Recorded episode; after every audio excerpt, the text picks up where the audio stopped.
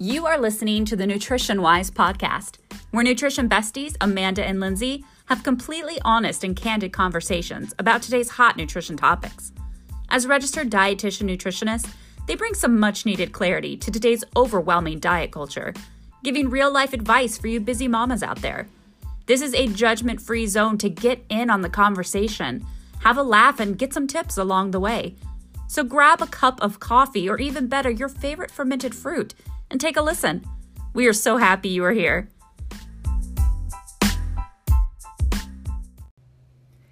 Hey everyone, welcome to episode nine of the Nutrition Wise podcast. This is Amanda and Lindsay, your Nutrition Wise dietitians, bringing you another fun filled episode of nutrition information.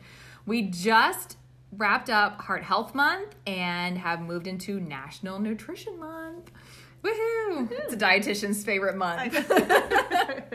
By the way, Regis- National Registered Dietitian Day is March 11th, I think. I think it's 11th or 12th. So if you want to wish us a happy National Registered Dietitian Day, feel free to send us some lovely comments on that Wednesday.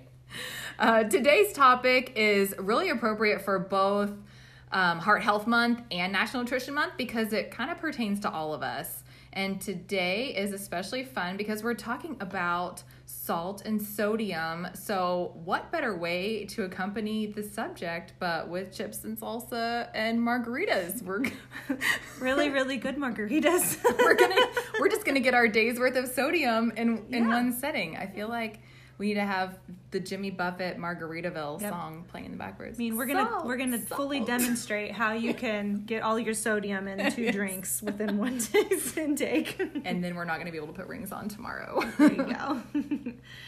okay, so learning about sodium, it really is important because it's found in a ton of foods that we eat, not to mention what we add in the cooking process or on the table. This episode, we really are going to dive into some specifics on sodium, but generally speaking, if you're looking to reduce your intake, processed foods and meals that you eat away from the home is really where you should start. You might find yourself someday caring for a spouse, a parent, or maybe a grandparent who have been given strict guidelines by their healthcare team and we want you to be equipped to cook and include them in your family meals if they're restricting their sodium. Right. Our bodies utilize sodium to do things like conduct nerve impulses, contract and relax muscles, and maintain the proper balance of water and minerals. Think back to your high school chemistry class. Ooh, yeah. a while ago. Throwback. Where you learned about sodium potassium pumps. Who doesn't love science? Maybe not so much chemistry, but yeah. we only require about 500 milligrams of sodium daily for some of these vital functions. And for most adults, the adequate intake is about 1500 milligrams per day, and that accounts for some additional sodium losses through things like sweating. Um, and this is only about half of what most of us consume in a day. Oh, the, absolutely. In, in fact, according to the American Heart Association, the recommended daily intake is no more than 2300 milligrams a day which is about one teaspoon or two packets of soy sauce if you like soy sauce. the majority of Americans consume anywhere between, drumroll, 3,500 and 8,000 milligrams of sodium a day. If you haven't ever looked, you can find this on the food label. Just be aware that the number that you see next to sodium is per serving. So if you eat more than one serving, you're gonna need to multiply that number out. One example I always share is when my husband and I first moved in together. We absolutely love tacos. We still eat them all the time to this day. I was using one packet of taco seasoning per one pound of ground beef. After learning about sodium, I realized it had 220 milligrams of sodium per serving, with nine servings in the entire packet. I about fell over when I saw the nine serve. Like, really? Why can't you just make One the packet? whole packet a serving? Yeah. So if you're doing math, it's about 2,000 milligrams just in that taco mix. So that's when we started making our own mix. It is honestly so simple, you guys. It's just equal parts chili powder, cumin, garlic powder, onion powder, and red pepper flake to your liking, based on how spicy you like it. Spicy, do you like the ching? Spicy. These are all seasonings you can actually find in Aldi's. They come in larger containers and typically they're about a dollar a piece. So I just pour one of each in a bowl, um, mix it all up, and then I store it. I store the mix in a mason jar. And here's a tip: I actually use the the lid of a Parmesan cheese container. And if you didn't know this, it fits perfectly on a mason jar, like nice and tight. So you can store it in your pantry, but still sprinkle it on all of your stuff too, because it has the, the built in little sprinkles. Y'all, I just learned that tip tonight. Nancy was like, "Yeah, that's how I do it." I was like, "You're a genius." I never knew that. See, we're learning. We're learning from each other as as we do these podcasts. So, just to touch on that meal planning aspect for a minute, if you're trying to stick to around 2,000 milligrams of sodium daily, that breaks down to about six to 700 milligrams per meal. So we pulled some food out of my pantry just to kind of give you guys an idea and you and, and some things that you wouldn't even think as being maybe quote salty there's my air quotes you can't see salty um, have have sodium in them because it's used as a preservative so something even like like the puffed rice cereal there is in one and a half cups of cereal there is 240 milligrams of sodium. It's not even a salty food, guys. So you add that with one cup of milk, which has about 100 milligrams of sodium, just and that's a natural sodium. You're already up to 340, 350 milligrams of sodium just in a bowl of cereal. So that's not even what you consider like a salty food. So and that's just and that's just with your breakfast. Mm. Versus something like rolled oats. So if you're an oatmeal person, those are not a processed food, it's a more natural whole grain. And that has zero milligrams of sodium. So, again, if you're trying to cut back or watch your sodium intake, then something like rolled oats would be better than any of the processed cereals. Such a good tip. Yes. And same thing with vegetables. I have some, a bag of frozen green beans and a can of green beans. And the, the can of green beans has 290 milligrams of sodium for every half cup of green beans compared to the freezer bag of green beans that has zero milligrams in the entire bag. So you can kind of see where that difference is. And back to what Lindsay was saying about the serving size. we pulled out some ketchup and mustard out of the out of my fridge and the serving size for mustard is one teaspoon i'm like i don't think i've ever used one teaspoon, teaspoon, of mustard but I, I like mustard but in one teaspoon there's 60 milligrams of sodium so if you're more of like a tablespoon kind of person mm-hmm. then that's going to be closer to 180 milligrams of sodium which is a lot i mean if you're talking about trying to stick to 600 milligrams for a meal and you're getting almost 200 of those milligrams just from the condiment, then that can really add up quickly. Same Especially thing in cooking. Yeah. Oh, for sure. Mm-hmm. And say and, and same thing with ketchup. I mean, we go through we eat ketchup like it's going out of style oh, in this we go house. Through so much ketchup. I know. and and really, you almost think of it as as I mean, I almost think of it as tasting sweet. Yes. So you don't think about it. And same thing with barbecue. Uh, same oh, thing yeah. with barbecue sauce you don't uh, you know you don't really think of that of that as being a high sodium food because it doesn't really taste salty but one tablespoon has 200 milligrams in it and same thing with like barbecue sauce there's a lot of yeah you said 200 yeah 200, oh my 200. god that's yeah. right 200 wow i know See, who knew? check mine when I go home. so check, you know, it's gonna be things like the dressings, the soy sauce, the some of those condiments are where a lot of that extra sodium mm-hmm. kind of sneaks in sneaks into our intake there. So definitely watch that. And and why is consuming too much sodium even a problem?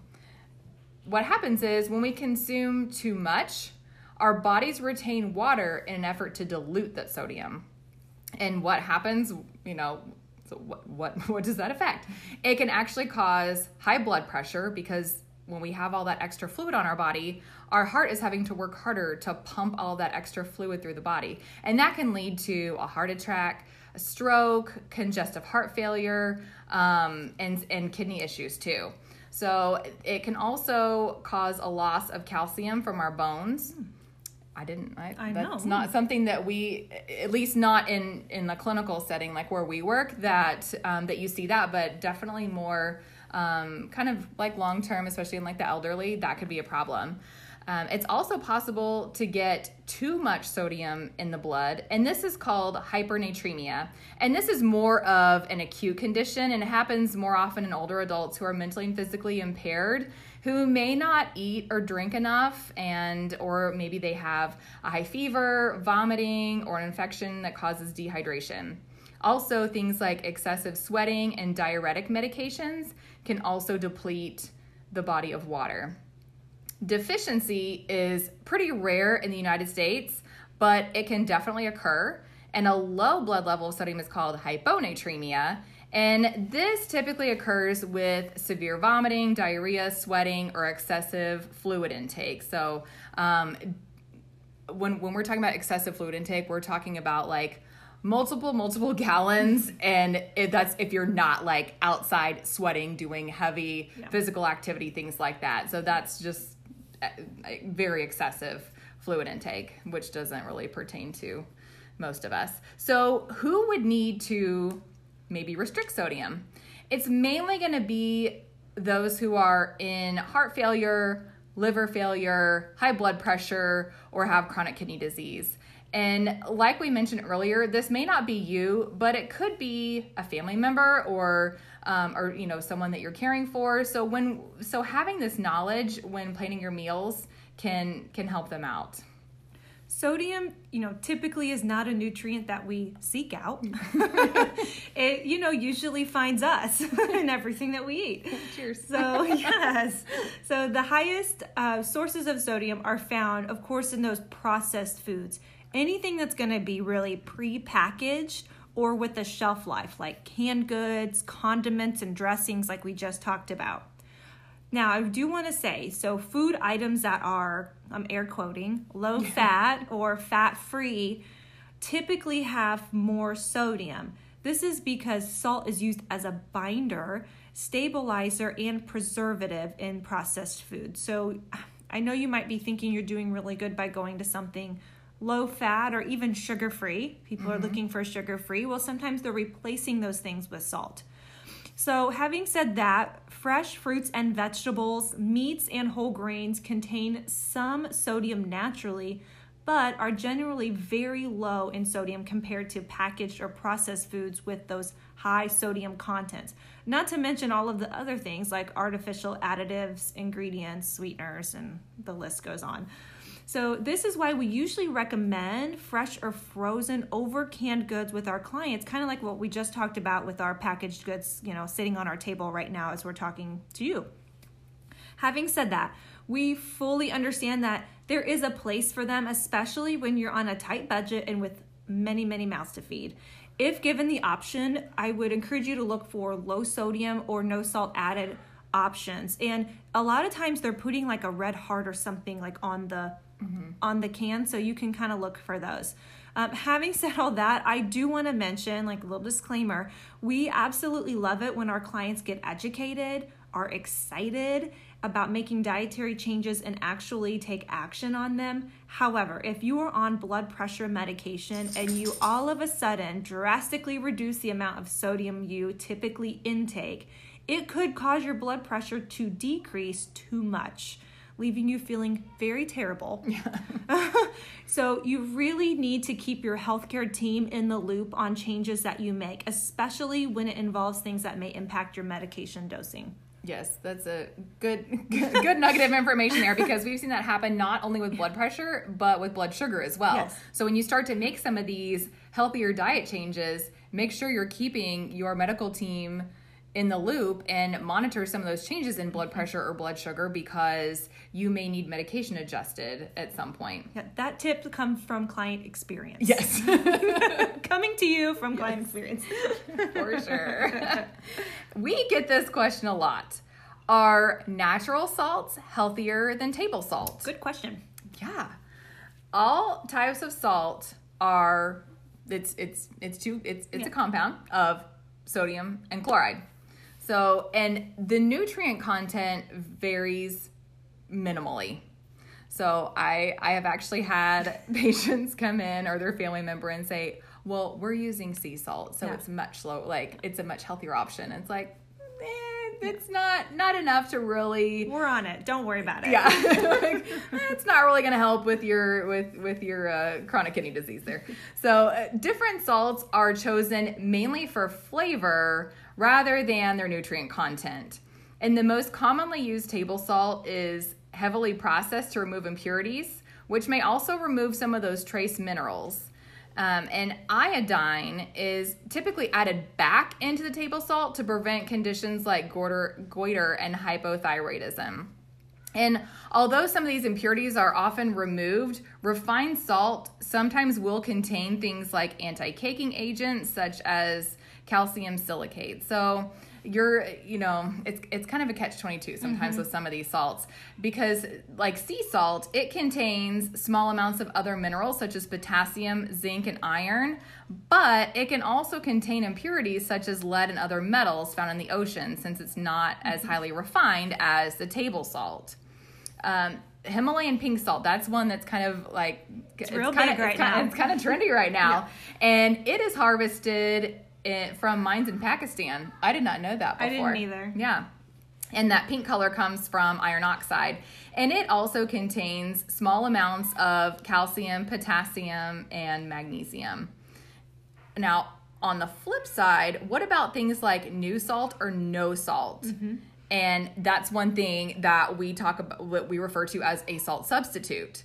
And a salt substitute is potassium chloride. So basically, they have replaced the sodium with potassium.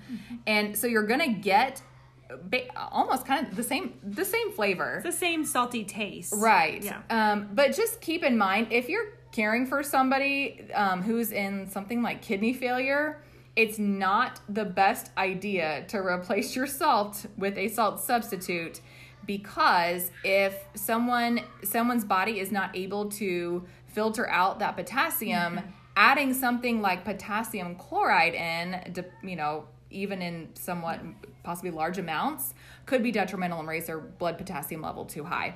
So that's that's kind of something to watch for. So really, you know, can salt substitutes they have their place sometimes, but really it's best to just kind of reduce your salt intake overall. Yeah. So when people usually ask what's the healthiest salt, we typically say, what kind do you like? What flavor do you like? And kind of go from there.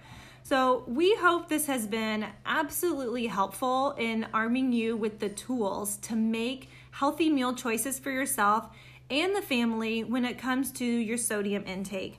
We are 100% not at all saying to eliminate salt or those special times when you get to take the kids out for french fries.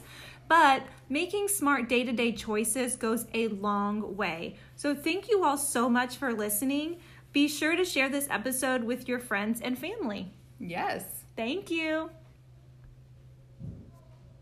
Hey, friends, before you leave, make sure you hop over to our website at www.becomenutritionwise.com to grab all kinds of supporting documents. We have a self study course on mealtime strategy, four week cycle meal plans, complete with weekly grocery list, mealtime nutrient breakdown, portion sizes, and food lists. It's seriously a completely dietitian created package. There are seasonal recipe packs to download with zero ads, all typed up and ready for your binder. And don't forget all of our coaching options. We are learning so much with this podcast as we go, so thank you so much for your support.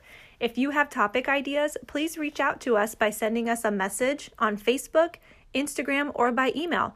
The address is becomenutritionwise at gmail.com.